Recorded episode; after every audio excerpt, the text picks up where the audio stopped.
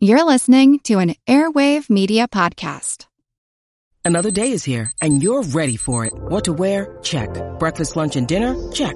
Planning for what's next and how to save for it? That's where Bank of America can help. For your financial to-dos, Bank of America has experts ready to help get you closer to your goals. Get started at one of our local financial centers or 24-7 in our mobile banking app. Find a location near you at bankofamerica.com slash talk to us. What would you like the power to do? Mobile banking requires downloading the app and is only available for select devices. Message and data rates may apply. Bank of America and a member FDIC. When you need mealtime inspiration, it's worth shopping Kroger, where you'll find over 30,000 mouth-watering choices that excite your inner foodie. And no matter what tasty choice you make, you'll enjoy our everyday low prices, plus extra ways to save, like digital coupons worth over $600 each week. You can also save up to $1 off per gallon at the pump with fuel points. More savings and more inspiring flavors make shopping Kroger worth it every time. Kroger, fresh for everyone. Fuel restrictions apply.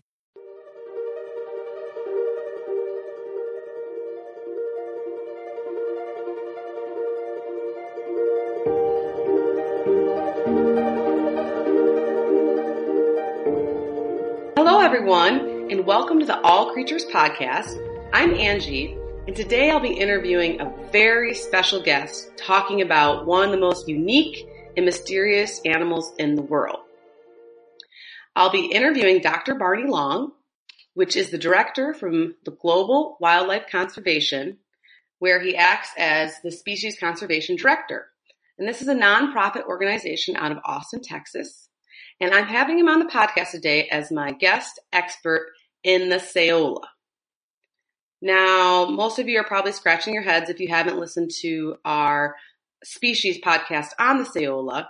The Saola is a unique mammal, hoofed and horned, my favorite. That's why I'm excited. Everybody knows that I love my hoof stock.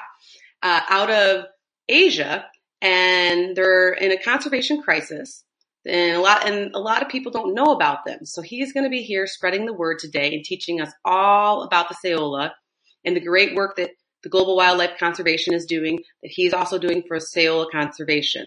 So, good morning, Dr. Long. How are you? Morning. Uh, I'm great, thank you, and it's fantastic to be here. Thanks for inviting me on. Oh, it's my pleasure. Like I said, I've been wanting to have this interview so long, and I uh, not only did I get an interview with a sale expert, but I got an interview with a guy that's been working with them for what close to twenty years almost. Yep, nearly twenty years. Yes. Wow, wow. Well, if you don't mind, can you give our listeners a little background um, about yourself and how you got to where you're at today as the director of Global Wildlife Conservation, Species Conservation? Sure, I'd be happy to. Um, well, as far as I can remember, I always wanted to work in the rainforest, and I've got no idea where that dream came from. Uh, I come from inner city Leeds in, in the UK, um, and had absolutely zero exposure to rainforests or animals growing up. Um, but it was a passion of mine since uh, I was young. Um, and I remember actually sitting in the, the library of my school when I was about uh, 15 or 16 when the news of the discovery of the Saola broke. Um, and I was reading uh, BBC Wildlife magazine, which is the big kind of wildlife magazine in the UK. And I remember leaning over to my best friend and saying, Hey, this is amazing. I, I want to work on this species. Wow. Um, and it was about four or five years later, um, where I, uh, applied for a job, uh, in Pu Mat National Park in northern Vietnam, uh, to establish a conservation program for the Saola. And I was completely unqualified. Um, uh, I was supposed to have five years experience and a master's degree and all of these kinds of things. Um, but I was so keen that I applied anyway. And, um, apparently everyone who'd worked in the park before had got really sick with dengue. So no one was applying for the job. Um, and so they gave it to me. so in a very lucky turn of events, um, I got to start working on the Saola. That's amazing. No one else could hack it. So you were, you were. Yeah. So I did get dengue and I did get sick for a couple of months, but it was worth it. Wow. that is true dedication. Um, so yeah, so I spent about eight or nine years uh, in Vietnam, uh, not just working on the Saola. I was working on primates and um, landscape scale conservation, uh, and also did some work in Cambodia and Indonesia uh, and then moved to the US. Um, and I've been here for over 10 years now. Uh, I moved over here for WWF and I ran their, their species program in the US. Mm-hmm. Um, and moved over to global wildlife conservation about two and a half years ago uh, to head up their species program. Uh, so I oversee a, a fantastic program uh, working to prevent the extinction and promote the recovery of, of critically endangered species across wow. the world. So you would say that you've been a hoofstock dork your whole life, like myself. Well, it's interesting actually. My, my main interest is in is small carnivores and primates, oh, but most no. of my work seems to be hoofstock. So I've become a hoofstock. Okay, good. So it's like a learn. It's like a learned passion. Yes, absolutely. No, we're we're we're working on the Saola, the Tamaraw. We're trying to get work going on on the endangered wild pigs and other wild cattle. Uh, I do a lot on the Indonesian rhinos, Sumatran and Javan. So um, yes, uh, a lot of a lot of ungulates, which I, I, never expected to be working on really, but uh, that's the way it goes, and I love them now. They're fun, aren't they?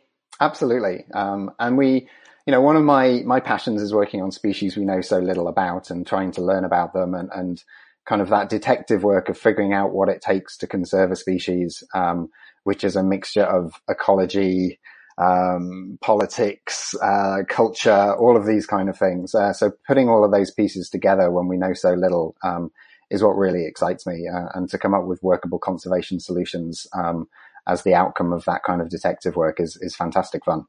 Well, and I love how you describe it as detective work. I in the podcast a lot of times I always describe it from my travels abroad as very complex issues because, like you had mentioned, there's political issues, there's cultural uh, things going on, plus be, a lot that uh, we may not even know about the animal as far as their behavior, their ecology, the habitat range that they need.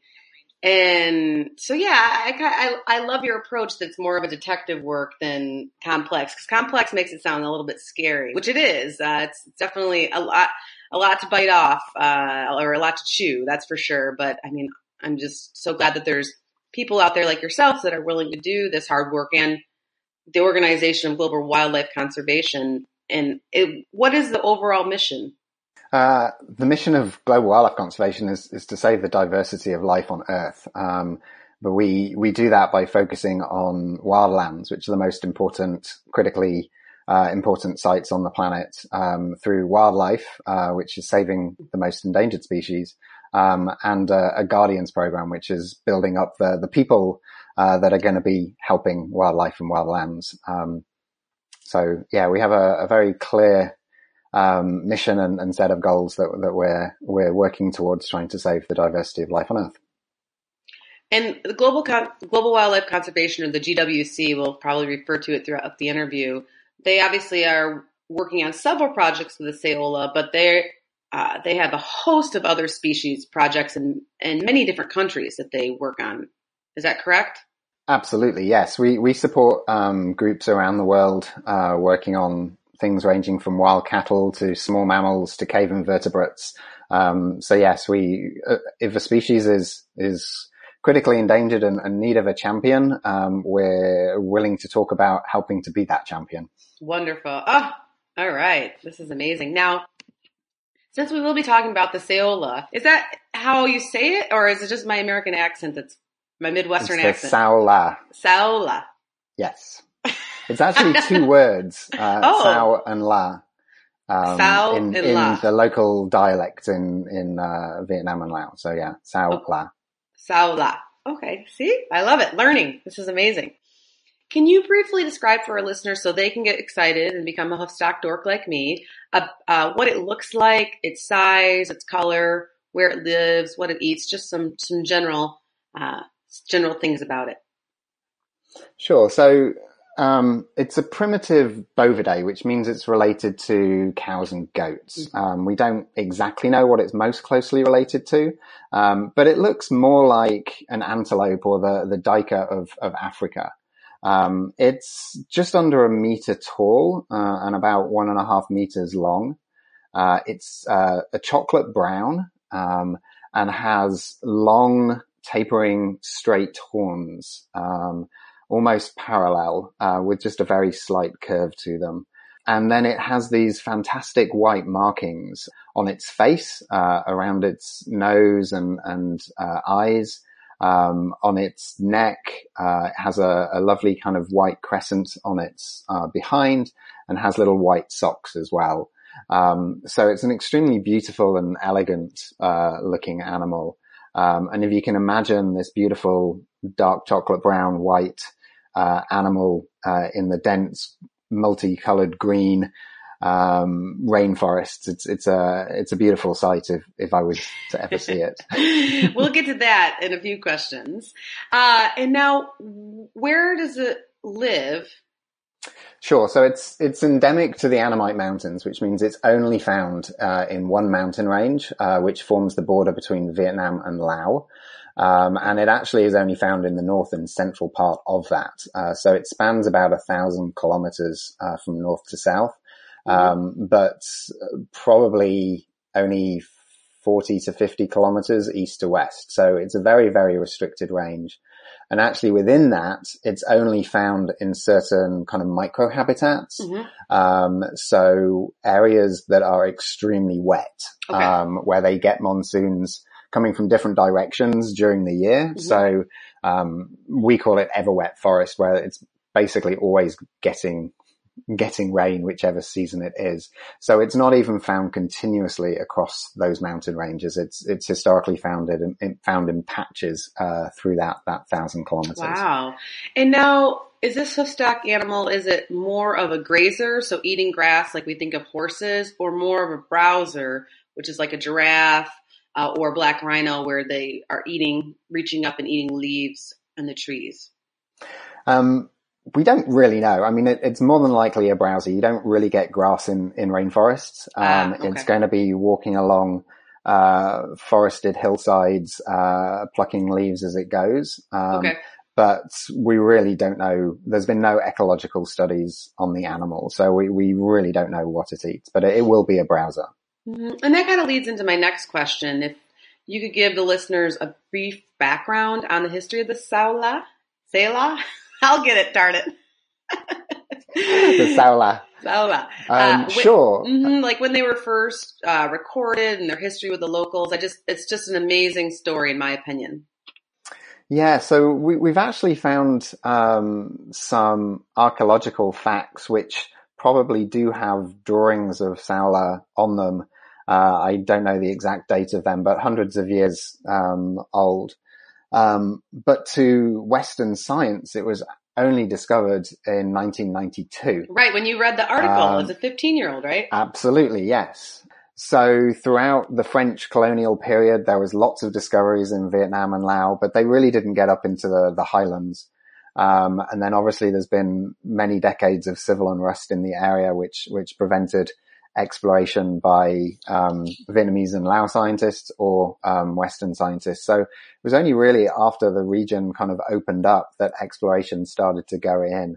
Um, and in 1992, a, a joint expedition of, of, WWF and FIPI, which is the uh, uh, Vietnamese Government Research Institute, um, went into an area uh, called Vu Quang, uh, in north central Vietnam and found a pair of horns oh, in wow. a village. Um, and instantly knew it was mm-hmm. something new. Um, and when it was published, it caused quite a stir around the world that such a large, beautiful, charismatic species was completely unknown to the, the Western world or even the scientific world, uh, until 1992. But that actually sparks a whole array of, of large mammal and bird and every other type of animal you can think of. Um, that there's been uh, another ungulate discovered in the region uh, in 1997, the large antlered muntjac uh, was wow. found in the same area, um, and that is also critically endangered and, and not too far behind Saola in, in terms of closeness to extinction. Um, then there was the Annamite striped rabbit. Um, there was something called the kha-nyou, which is uh, uh, uh, an ancient form of, well, we thought that was a new species when it was described, but then we actually found it in historical record. So it's a, a living fossil. Uh, it's a small rodent um, oh, okay. that lives in the limestone areas uh, of Laos and Vietnam. So this area has really opened up a, a treasure trove of new discoveries, and it really highlights um, what a, a vehicle for evolution the Annamite Mountains are. They've they've probably stayed wet throughout Mhm. um, the recent history, uh, warm and wet. So they've acted as a, a center of evolution within Southeast Asia. So there's all of these endemic species that have uh, evolved out of there and radiated out of there as well. So it really is a special mountain range with, with Wow. incredible And uh, fauna and flora. Then, do researchers know a lot about Seola behavior or reproductive biology, or anything the locals can help you with, or not really? No, I mean, we, we really do know so little about it. No scientist has ever seen one in the wild. Um, there's been a few in captivity in the late uh, 90s, early 2000s. Well, no, late 1990s. Um, but they were all held in not by professional keepers uh, with vets Sure. around, so none of them particularly lasted Mhm. very long. Um, so we've got Mhm. very little idea. Um, you know, we've got indications that they are solitary, but maybe during breeding seasons, one or two of them uh, or three of them might get together. There's reports from local that they migrate um, up and down the mountains in the seasons, but that's we have no idea if that's true or not. Um, we do know they give one calf. Um, it, uh, we don't know how regularly, presumably one calf a year. Um, but we really have no idea. Everything we're doing is from uh, postmortems of, of dead animals or inference from from what we know from the bio the internal biology of the species, um, or from what locals are telling us. We we really have very little idea. Um, they have a, a huge preorbital uh, flap uh, Mhm. with a musty substance underneath it on the cheek. Um, Oh, yeah. So it's highly likely that they mark. Um, the locals say they twist, uh, they break saplings with their horns and then mark um, those broken saplings. But we don't know if that's territorial or or what that Or is reproductive, about. yeah. Um, Mhm. um, exactly. So yeah, so we've got lots of guesses and ideas, but you know, until one is actually studied, we know so little about this animal. Wow. And now, with that being said, do you know what the estimated population of it is? Or obviously it's critically endangered, but is there a guess? Uh, no. Uh, I mean, we've thrown numbers out before when pushed, but really we have no idea how many there are. Um, what we do know is, is across their range, there's only a handful of sites where they remain. So they're Um, fragmented. Yes, and within those sites, um, the the experts believe none of those sites have more than twenty animals in. And again, that's a guess, um, but it's probably pretty close to accurate. So um, even if there's five or six sites with twenty animals in, which I don't believe there's that many, but if there is, um, none of those individual sites probably has a viable population over the long term. Um, there's so few of them. Uh, we don't know if they're meeting each other and breeding. Um, so we've probably got Allee effects going on, which means um, inbreeding combined with just not having enough mating opportunities. So it's it's highly likely that every existing or remaining subpopulation is in an extinction vortex um, and has no chance to recover. Um, you layer on top of that the the hunting pressure in each of these sites, um, where even if these populations were breeding, they're probably being killed at a faster rate than they're breeding. Um, so every single population, even though we don't know how many there are, we can be 99.999% certain that every single subpopulation is going to go extinct very, very soon. Well, yes. And can you elaborate on the hunting pressures? Are locals or indigenous people poaching them for their meat, or is it perhaps they're looking for other animals and then the Seola is just getting caught up in their traps? Or what is the exact pressure?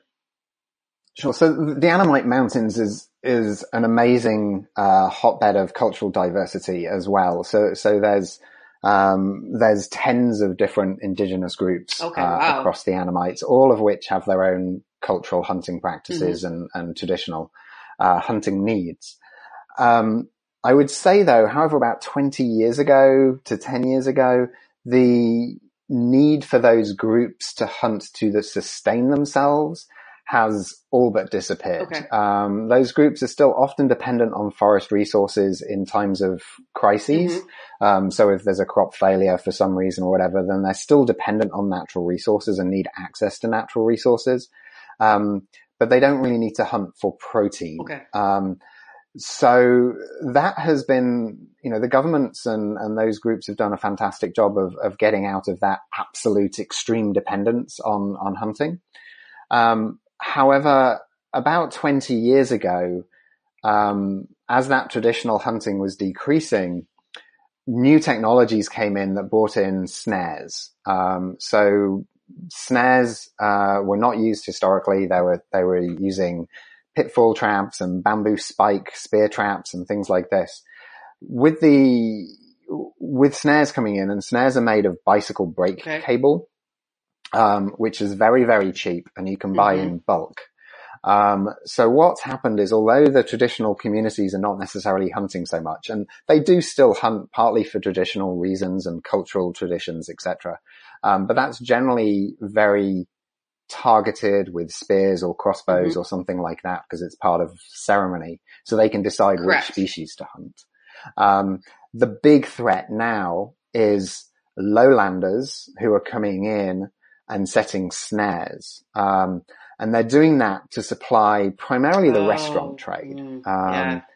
and in, in that part of the world, eating wildlife meat is seen as a status symbol. So if you are entertaining uh, a superior at work, your business colleagues, a government partner, whatever, it's it's culturally um, significant to to go out to eat wildlife rather than at a, any other type of restaurant. So there's a there's a massive demand for wildlife meat, which is growing as as Vietnam and Laos develop. There's a growing middle class. There's growing wealth. There's increased demand for that kind of thing. Um, so what you're seeing now and have been for like the last 10, 15, 20 years is industrial scale snaring in these areas. Um, and by industrial scale, I mean industrial scale. You will find a ridge Yeah, path in that's a I forest. say that those are some heavy that's some heavy adjectives. Yes, and and I'm I'm Ugh. I'm, I'm not exaggerating. If you find a ridge path, there will be a brush fence made from sticks and branches all the way up the ridge path. And every five meters, there'll be a hole with a snare on it. Oh my So gosh. any single animal, whether it's a ferret badger the size of a rat or a sambar deer, um, the, you know, which is larger than a white-tailed here, white-tailed deer here in the US, any animal wanting to cross that ridge has to find a break in that, that, uh, brush fence and will be snared. So you're seeing total defaunation of these mountains Wow. um, complete empty forest syndrome when you're seeing sambar deer um, and lots of the civets, uh, even porcupines being completely wiped out of these forests. Um, you're getting to a point where if you're walking through eastern US forest, um, you would not be seeing white-tailed deer. You would not be seeing um, right, like really common possums and common raccoons. species that Exactly. that are least concerned. Their numbers are high. Those are being Absolutely. So, so when you're losing things like porcupines and sambar, which are ubiquitous and relatively common under normal circumstances, you can imagine what it's like for a species like the Saola, which was probably always extremely Right. rare, uh, and localized. And although they're not targeted, all the locals say their meat is not great. So they're not particularly targeted. Anything that crosses those, those ridge paths are, are being snared. So it's, it's a bycatch Right. type situation. Um, although, you know, historically they were targeted by some groups and the horns, uh, people like to put their horns up in houses and things like that.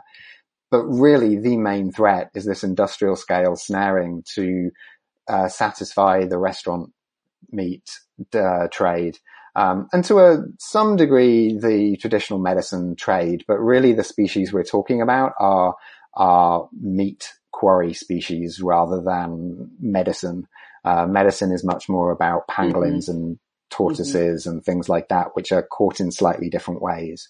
Um, so yeah, unfortunately, it's it's almost a bycatch situation, um, but it's this industrial scale snaring, which unless it's controlled, you're not just going to lose Saola, you're going to lose every single animal that oh walks right. on the Sounds ground like it's starting to already happen. And so obviously then there has been a critical need has been identified. And it's been around uh, probably since the Saola was first discovered. And people like yourself, and then of course other groups, World Wildlife Fund, Global Wildlife Conservation, and others have have stepped into the plate. And so I know that you have a couple different roles with your uh, tenure with working with these critically endangered mammals.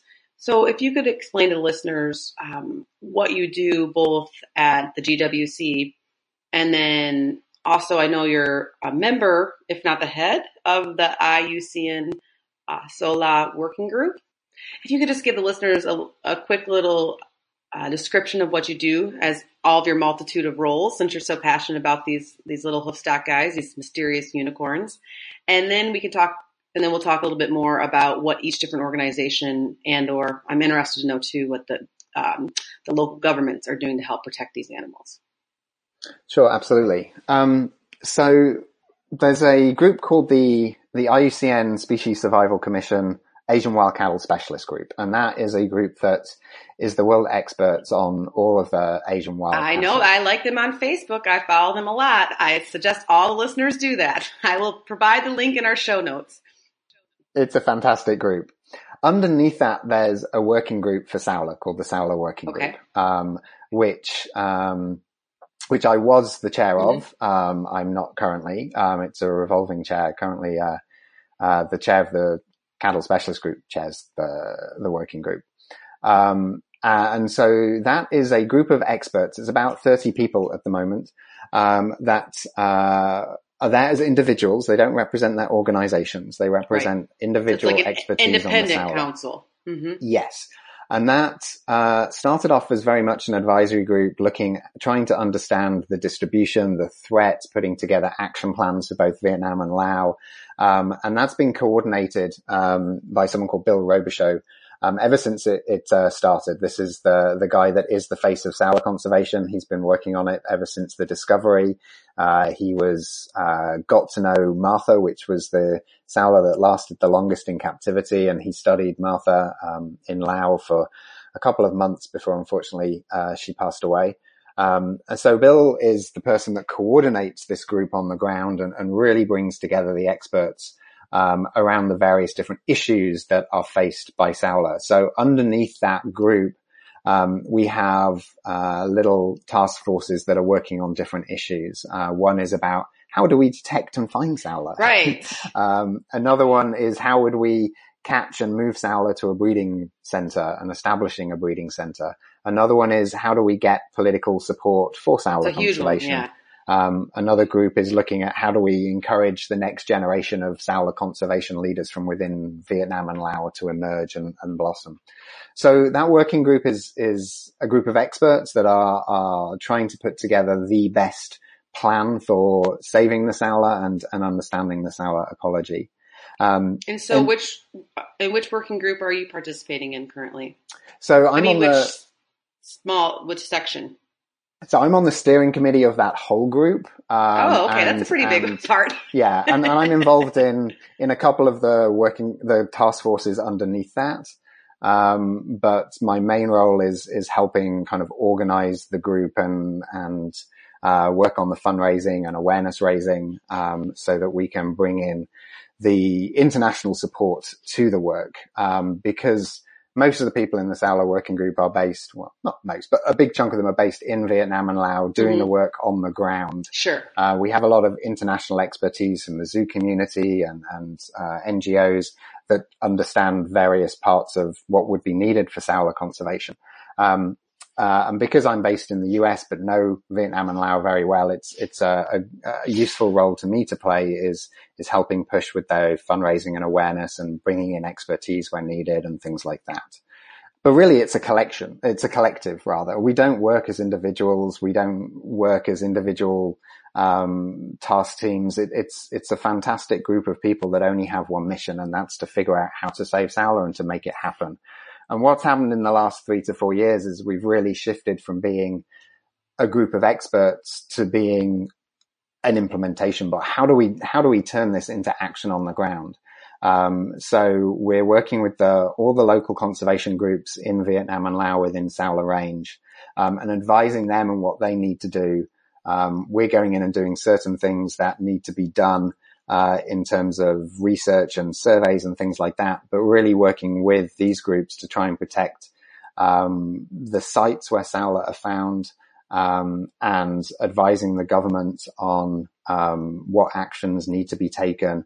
And you know, we're we're working on establishing a, an MOU with the Vietnamese government and the Lao government to to implement programs of conservation work for this species. So it's a it's turned into a whole conservation program, um, and it's very multifaceted with with individuals, with with organizations on the ground in Vietnam and Laos, with the governments, with the international zoo community and the international conservation community, all yes. pulling in the same direction. Um, so it's it's complicated, but it's um, it's energizing, and, and we can certainly see progress happening day by day now. Oh, that's amazing. Well, and now, Dr. Long, correct me if I'm wrong, but with the IUCN working groups, species working groups, this is all volunteer, correct?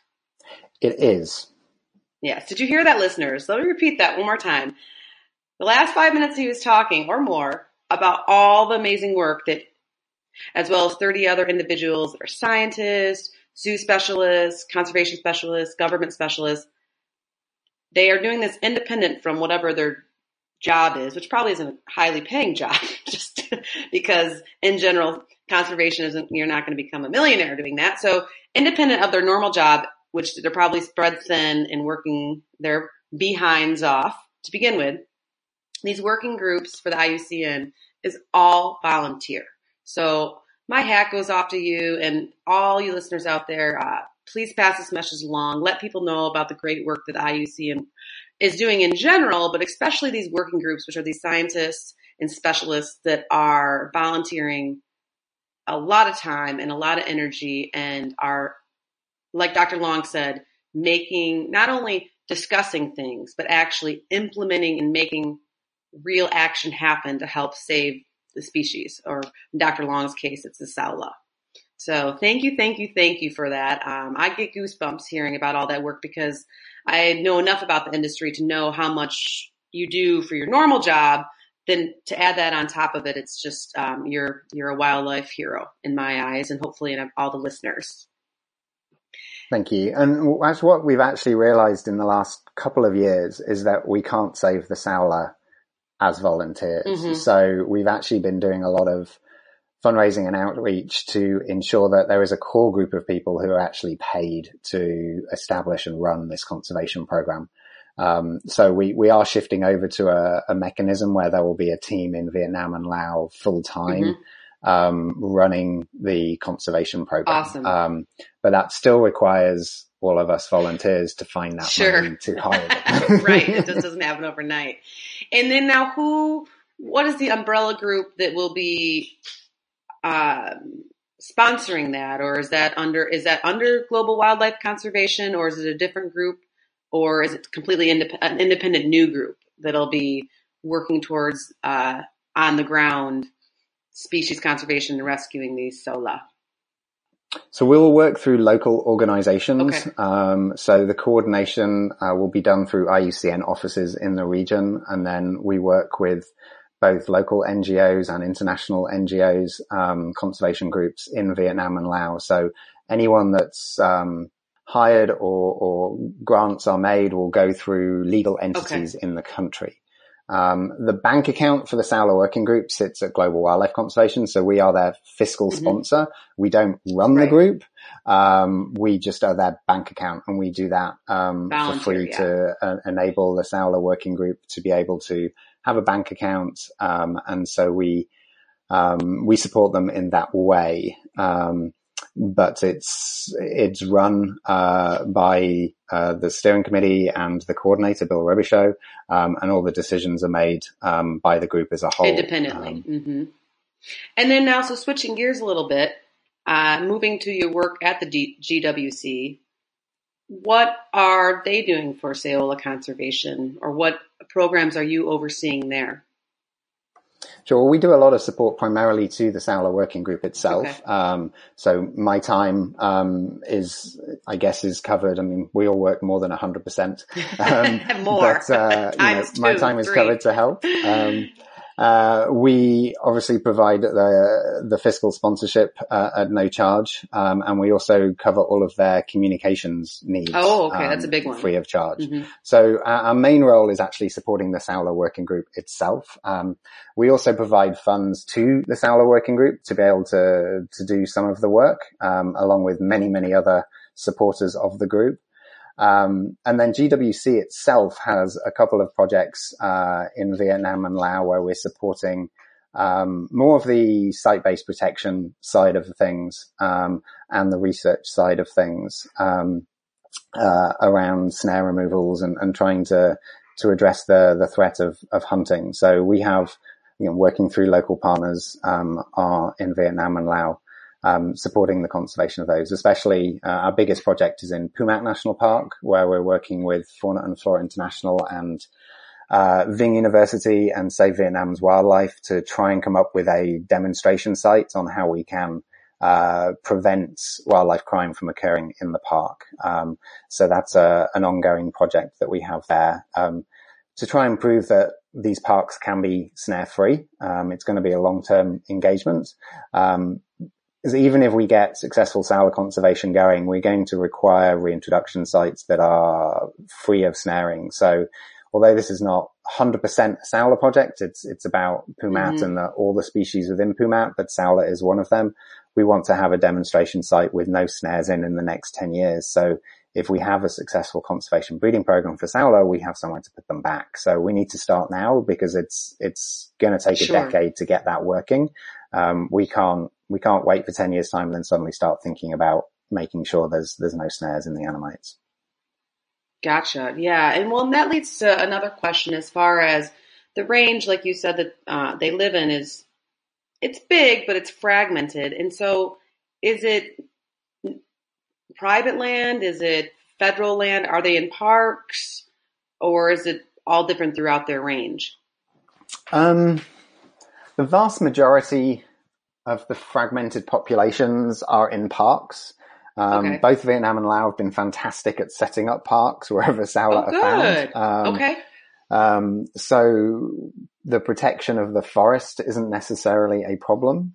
Okay. Um, there are still fewer little sites. There's one in Laos that we're working on at the moment. We're trying to establish a park around one of the the small populations, um, and there's probably one or two small populations still in uh, protection forest or, or ex logging concessions, which are not really being logged, etc. But the vast majority of them are in are in parks. Um, so that uh, provi- provides them some level of protection. right. But the poachers are habitat? the poachers are still going in and putting snares Yes. illegally, I would assume. Yes. Yes. So habitat loss is not a problem. Uh, there's more than enough habitat Wow. See, That's, that's not such a- necessarily a, problem. It's such a unique problem because usually it's the other way around. It's more either habitat loss or uh, human species conflict. And Yeah. In, in Southeast Asia, things are slightly different because the, the poaching pressure is so high. Um, even though there's been historical, uh, historically very large deforestation Mhm. rates, um, prim- the, the current issue is primarily Wow. hunting across Southeast Okay. Asia. Um, so yeah, habitat is not a problem for Saola. Um, yeah, we're losing beds and there's roads going through beds and there's hydropower dams being built. Yes, it's being, it's being eaten away from the edges, but, um, it's not the main problem by Okay. a long shot. Um, it's poaching, which is the problem. And, and yes, the parks have done a good job of stopping deforestation, um, but they have not been effective at preventing poaching yet. and so is that potentially an, uh, besides, of course, getting the locals and the communities around uh, more potentially more active, but th- is it also a need for more rangers in the area?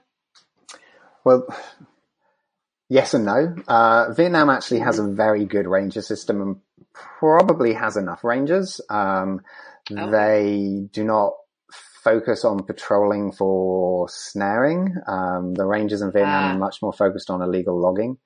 Um, Oh, okay. so even though they possibly have enough rangers. You can always do with more rangers. Um, Sure. They're But that's not an issue of necessarily money. focused on Yeah. the, the right issues around Saola conservation.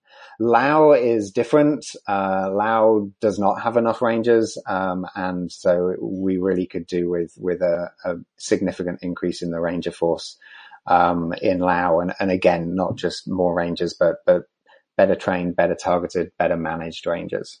Of course, yes. And now I know historically, uh, this uh, critter has been caught on camera traps, and there's so there's pictures of it, it um, walking or going through the forest. Are there still camera traps being set, or have we seen one recently, or is that really not the best way to approach learning about this animal at this point in time? Um, so the first camera trap picture of a Saola was in 1998. Um, and there was a slew around 98, 99. Um, and we, there was a few pictures, but then there was a very long break before we got another picture. The last picture was, we got was in Mhm. 2013. Um, and interestingly, eh, with that 2013 and the, the, um, the initial pictures, we got one set of images and then we never caught them again on cameras in the same location. Um, so don't know what that means. Um, you know, the Saola could have Mhm. been poached. um, it could have, it could have a Sure. very strange ecology that we don't know about and it never comes back to the same place again. We, we really don't know. Um, Sure. so for about 20 years, we've been trying to get adequate camera trapping going. And to be perfectly honest, we've never managed to do it because we've never had the funds available to really blanket camera trap an area. We've done lots of camera trapping studies with 20 or 30 camera traps. Um, and that just hasn't produced results. Um, what we've got going Gotcha. now is, is with this new big initiative that we're really pushing, um, through the Saola Oh. working group is we actually have hundreds of camera traps out in a couple of locations. Um, and they've been out, Oh, cool. um, in some locations for a few months and others are being put out at the moment. So we're hoping that by having finally after 20 years of trying significant numbers of camera traps in, in small locations where we believe Saola still exist, um, we're hoping that that will lead to detections, uh, and not just individual detections, but repeat detections. So we can start understanding where they're living and what kind of um, terrain they're in, which parts of the forest they're, they're inhabiting, uh, which will help us not only get better at camera trapping, but will enable us to start targeting uh, other uh, conservation operations for them, uh, primarily capturing and putting them in a conservation breeding program. Well, and that leads into the next uh, big question is, yeah, the future of so- cellular conservation. Getting better. Uh, what what is the goal of the IUCN working group, or where where do you see this going? So the work of the, the, the, the goal of the working group is, is to save Sal from extinction and, and have it, uh, recovered across its range. That's obviously a very long-term goal. Um, our immediate short-term goal is actually to catch as many Saola as we can find and put them into a conservation breeding program Okay. um, which might sound drastic to some listeners, um, but it's a tried and tested uh, method for conservation. Um, if you look at things like the Californian condor, black-footed ferret, uh, Arabian oryx, European bison, uh, Przewalski's horse, these have all been saved because the last animals have been in captivity and they've been bred under human care and they've eventually been released back into the wild. Um, because what I talked about earlier in terms of each population being too small, being impacted by Allee effect, being in extinction vortices, we do not believe as the collective set of world experts that anywhere in the Saola range, the Saola can survive in the wild. Even though there's Saola there, even if they're breeding right now, they will not be there in five to 10 years time. There's more deaths than there are births. Um, and so we don't see any other option than to bring as many as of them we can find into captivity and breed them there. Um, with the immediate aim of getting them reintroduced as soon as we've got a viable population in captivity and safe enough sites to reintroduce them to. Uh, the end goal is not to have a breeding program. The end goal is to get them in the wild across their range in safe places. Um, but unfortunately, the first step to do that now is captive breeding. Um, so it's drastic, but it really is the only option we've got. Um, so we are now working with the international zoo community, which is where the expertise is in terms of capture, uh, care, breeding, etc. Um, and the international zoo community has been fantastic um, at funding oh, yes. and providing mm-hmm. technical support for this program. Yeah, I I was blessed enough in my career to be able to work with the Arabian oryx, which we haven't covered on the podcast yet, but that's up and coming, and their story is an amazing story. And I got to work with some at the zoo that were remnants of the breeding population that were then, of course, their cousins and whatnot had been re-released back in the wild and are are doing good. Their numbers are uh, stable and slightly increasing. So, and on the podcast, we've definitely covered the California condor and the black-footed ferret. And once again, it is, like you said, so much better to take action now before it's it's too late. I mean, for instance, uh, the vaquita, most likely, the act the action to capture them and breed them under human care is probably too late, and they will most likely vanish in the next five years, if not sooner, due to their uh, due to the, their bycatch issue. So I applaud your work and all the experts. They know what they're doing. This has been a tried and true, proven method as uh, as a last resort, especially for these fragmented and over poached, like you said. What? How did you describe it? Uh, industrial snaring. Oh my! Oh my word! That's yes. And they, they it doesn't matter how much governments or scientists throw their hearts and their hands into an action, if they, they can't compete with that, you, you, you have to remove the animal from that danger and get the numbers up so they could actually be more sustainable in the future. And then, of course, work towards implementing laws and more action in order to try to stop this. And hopefully, you know, my goal is being an optimist, or my hope is being an optimist is in the next 5, 10, 15, 20 years that perhaps some of this goofy desire for wildlife meat and or wildlife medicinal, non-scientifically proven demand will decrease. And I don't know how that's going to happen, but hopefully with the next younger generation that aren't as tired as us or even us can get these can get can get the people educated in knowing that wildlife, especially endangered wildlife is not what you should be eating or taking as a medicine. Yeah, absolutely. And, and I think the, the Saola really is in the last second on that proverbial clock.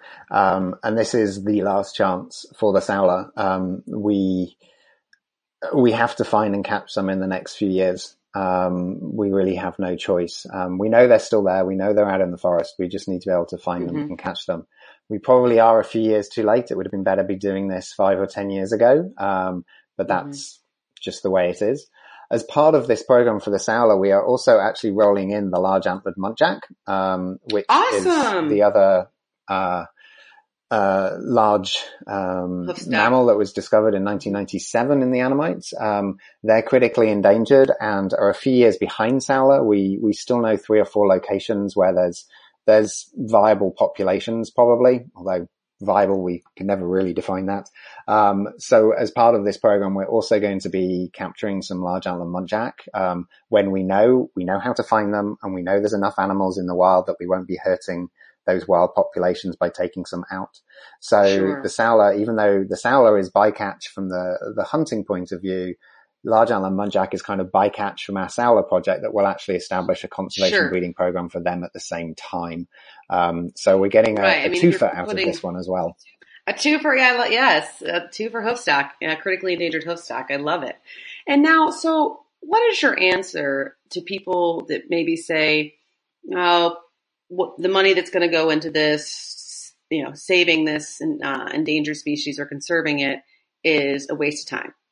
or a waste of money, I suppose. Um, well, there's only certain things I can reply to that on air.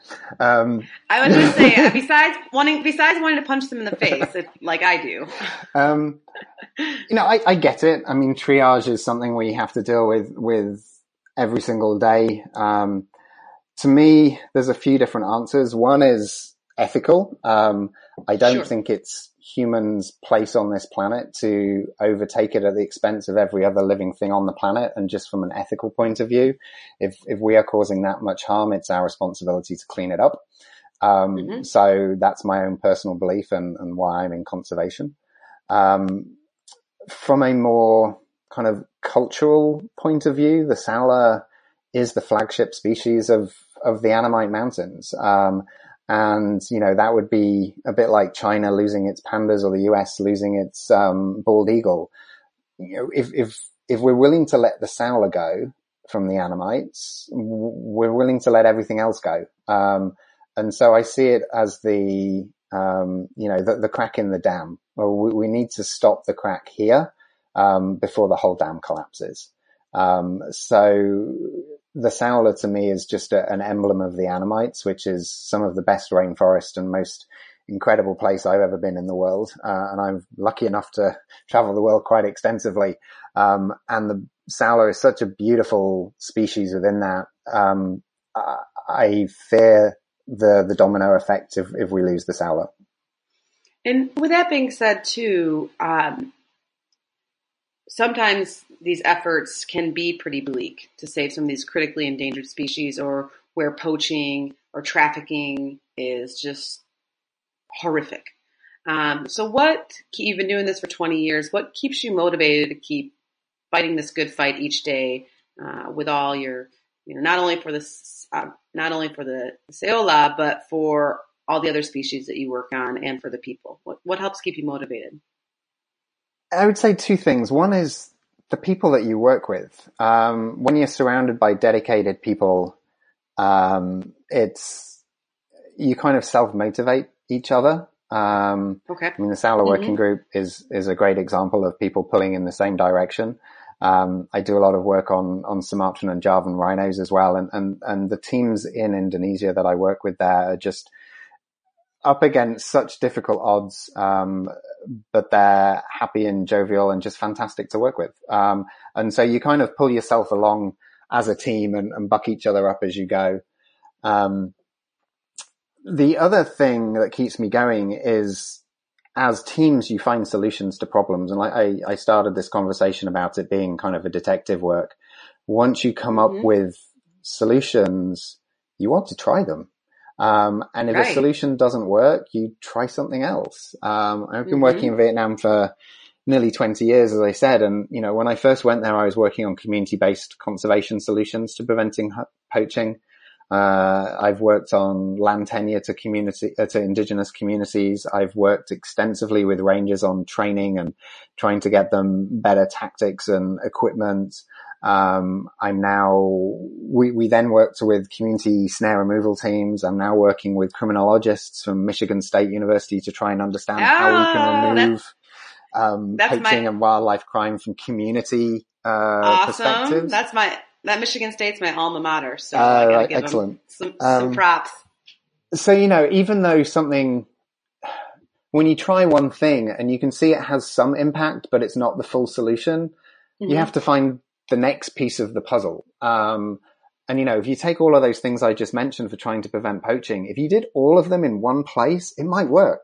Right. But what's clearly not working is doing one of them in a site. Um, gotcha. So how do we bring all of that together? Um, and to do that, you're going to have to work with numerous different partners because no one organization has all the skill sets that required, all the funding that's required. So how do you pull everything together? And that's what we're trying to do in, in Pu Mat with this partnership I talked about is finding a, collaborative set of solutions to the problem. Mm-hmm. Um, again, we might not have all the answers yet, but let's get to a place where at least trying everything in the same place at the right scale that's required because we might have all the answers. So to me, it's that detective work and, and trying and yes, you might fail, but then you just push a little bit harder in a di- or from a slightly different direction. And it's that kind of figuring out the puzzle is can be depressing, but it can also be really rewarding when, when you see the next piece of the puzzle fall into sure. place. Sure. Or if you're having a bad day and then you talk to one of your collaborators or team members and they, and they pump you back up. So yeah, exactly. that's awesome. And so with that being said, how can the average person, our listeners or somebody who's not able to be in Vietnam or Laos, how can they get involved to help conserve the Saola? or other endangered ungulates in the area that you had mentioned? Well, I think one of the the issues we face with Saola is that no one knows about it, um, and no one knows how to pronounce it. I knew I liked you. Good for you. Thank you um, so I think just spreading the word that there's these amazing creatures out there that no one's heard of. Let tell people that they exist. Like spread the word. Right. You've got I no think I'm idea gonna... what telling one person will do. I mean, if BBC Wildlife hadn't published that article in in 1992, I wouldn't be here. Um, sure, you'd be like a, a, banker somewhere or something. Well, right? hopefully I'd still be in conservation somewhere, but I probably wouldn't be here talking about Saola. Um, yeah. So you know, you, you, have got to tell people about them and and uh, get people to go on the the websites uh, and and find these things out. The Saola Working Group has a website full of information. It's savesaola.org. Um, so tell people. Um, also explain to people about the threats of, of eating wildlife and, and selling wildlife. I mean, the, the ultimate driver of, of so many extinctions in, in Southeast Asia, at least, and all over the world, but especially Southeast Asia is, is the wildlife trade. And think about what you're doing, just the things you say about, uh, you know, posting pictures of on Facebook of people eating wildlife or buying the wrong fish from the fish store. I mean, make sure it's coming from a sustainable captive bred place rather than if it's coming from the wild, make sure it's from a sustainably harvested um, place. What you, how you buy your pets is critically important to driving or not driving the illegal trade in pets around the world. Mm-hmm. So just think about how you, um, think about your consumption around species and tell more and more people about it so they think about it before they're purchasing or before they're talking about things or if they're going on holiday to Southeast Asia that they don't go to places that are selling bear bile or eating weird wildlife and thinking it's cool and posting it on social media. So um, I think there's a lot people can do. Yeah, I think um, that just about the general issues. Right. I really, I really think that people in general can be species, endangered species ambassadors just through promoting education of these species and what to do and what not to do. You don't have to be a director of conservation, although that helps. you get more done that way. Um, you don't have to be a, a, person that hosts a podcast. You don't have to be a PhD in wildlife science. You just have to share information and the correct information and be passionate and get people I, I, with Hoofstock. I know there's not always as seen as as grandiose or perhaps as important as some of the other um, of course, I, I love, you know, rhinos, but rhinos get the megafauna, the elephants, the rhinos, the lions, tigers, and everything needs our help in this day and age. Uh, but definitely spreading the information of these lesser known animals, and we can just call it the mysterious Asian unicorn. then that way I don't have to say it. Although I think I've got it now. It's Saola.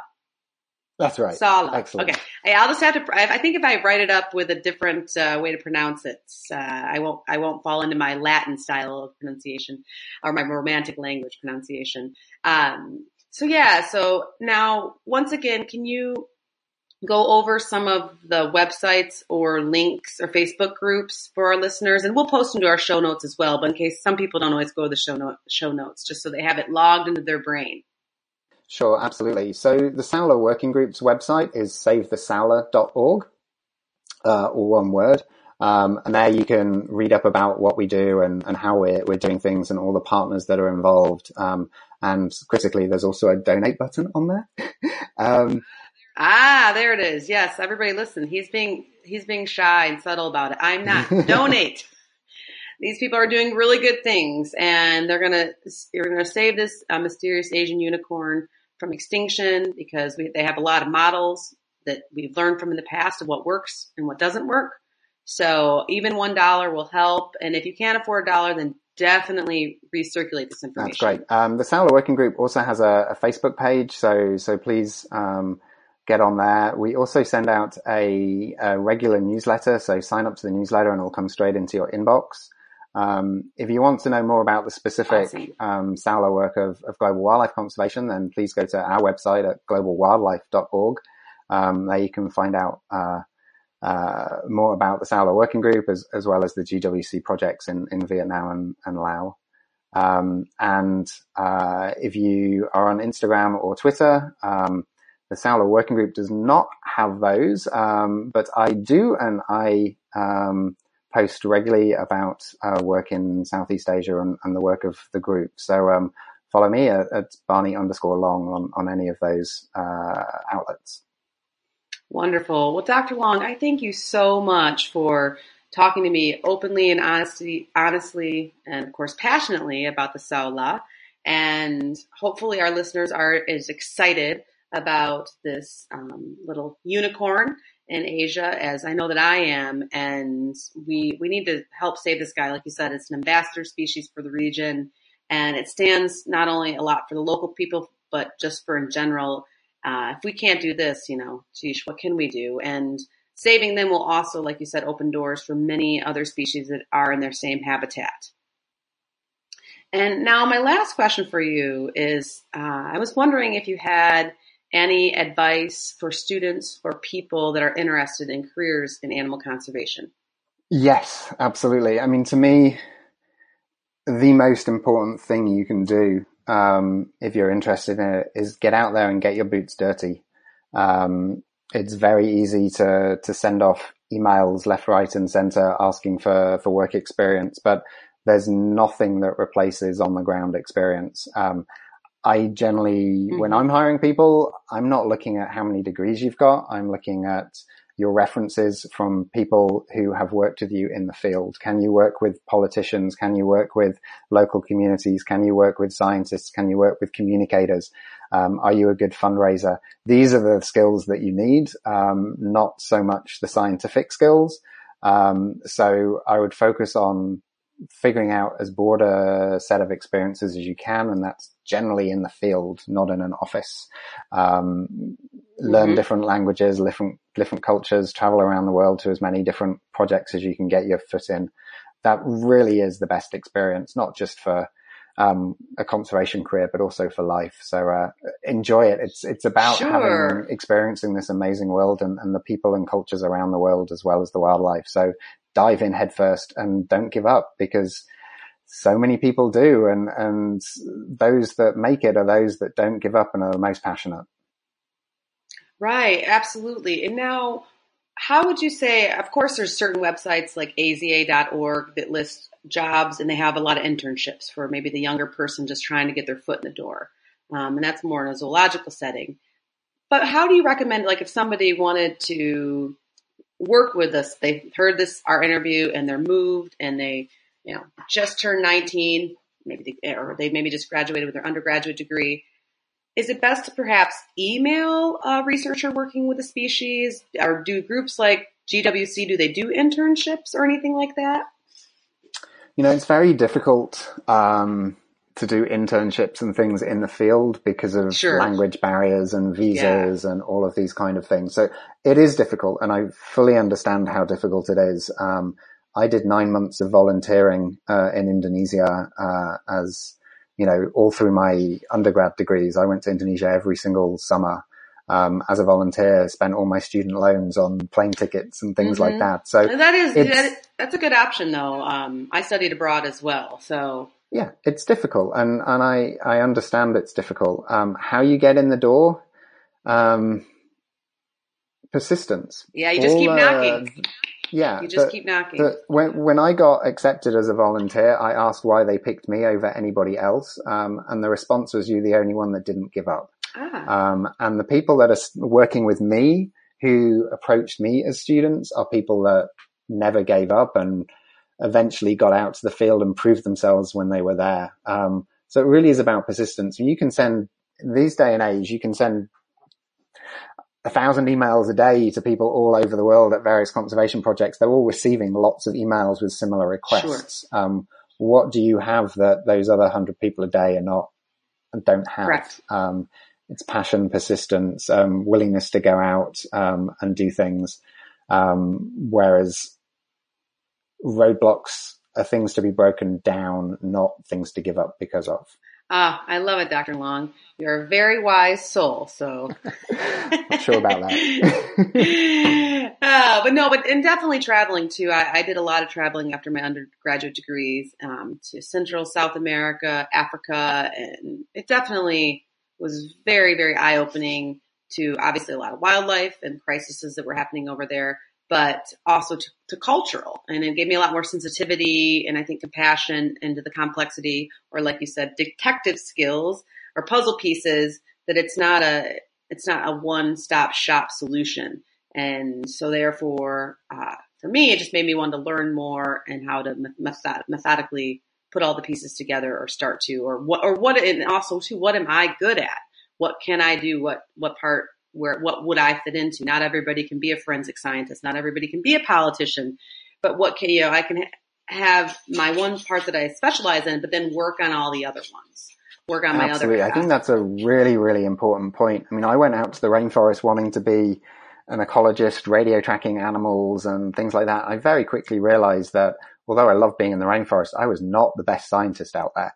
I didn't want to spend my whole life working on data and numbers. I was much better with people and connecting, um, collaborations and that kind of thing. So absolutely don't, don't go out there also too preconceived as to what you want to do because you don't know until you get out there whether you'll enjoy the conditions, whether you'll be able to learn languages, whether you're great at fundraising or communications or science or whatever. So yeah, get out there, try different things. Don't be afraid to fail and don't be afraid to change direction. Exactly. I always say, you know, keep knocking on the door, but make sure you're knocking on multiple doors. Yeah, yeah, that's fantastic. Yes. Well, Dr. Long, once again, thank you for your time and getting us all excited about Saola, getting us all excited about Saola conservation and I, you know, if you are ever hiring somebody that fits a lot of pieces of the puzzle, you know where to find me. We're now Facebook friends, so keep me in mind. Unfortunately, my two Oh, I can't stop I know, this podcast. I know, right? Um, but uh, unfortunately, because of my two little ones, my four-year-old and two-year-old, I, I, I, can't, I can't have boots on the ground at this point in time. But of course, there is in the future. Um, that'll be my retirement. It'll definitely be boots on the ground somewhere, doing something in the jungles um, and saving more animals. That's for sure. So. Thank you so much. And we'll put all your notes and websites up on our show notes for our listeners and everybody your, if you made it through this whole interview, which hopefully you did, our, your number one job today is to tell somebody or share something on social media about the Saola and its conservation crisis. So please share. And Dr. Long, we'll stay in touch. And I really appreciate your time today. Thank you. Oh, thank you so much for having me. It's been an absolute pleasure.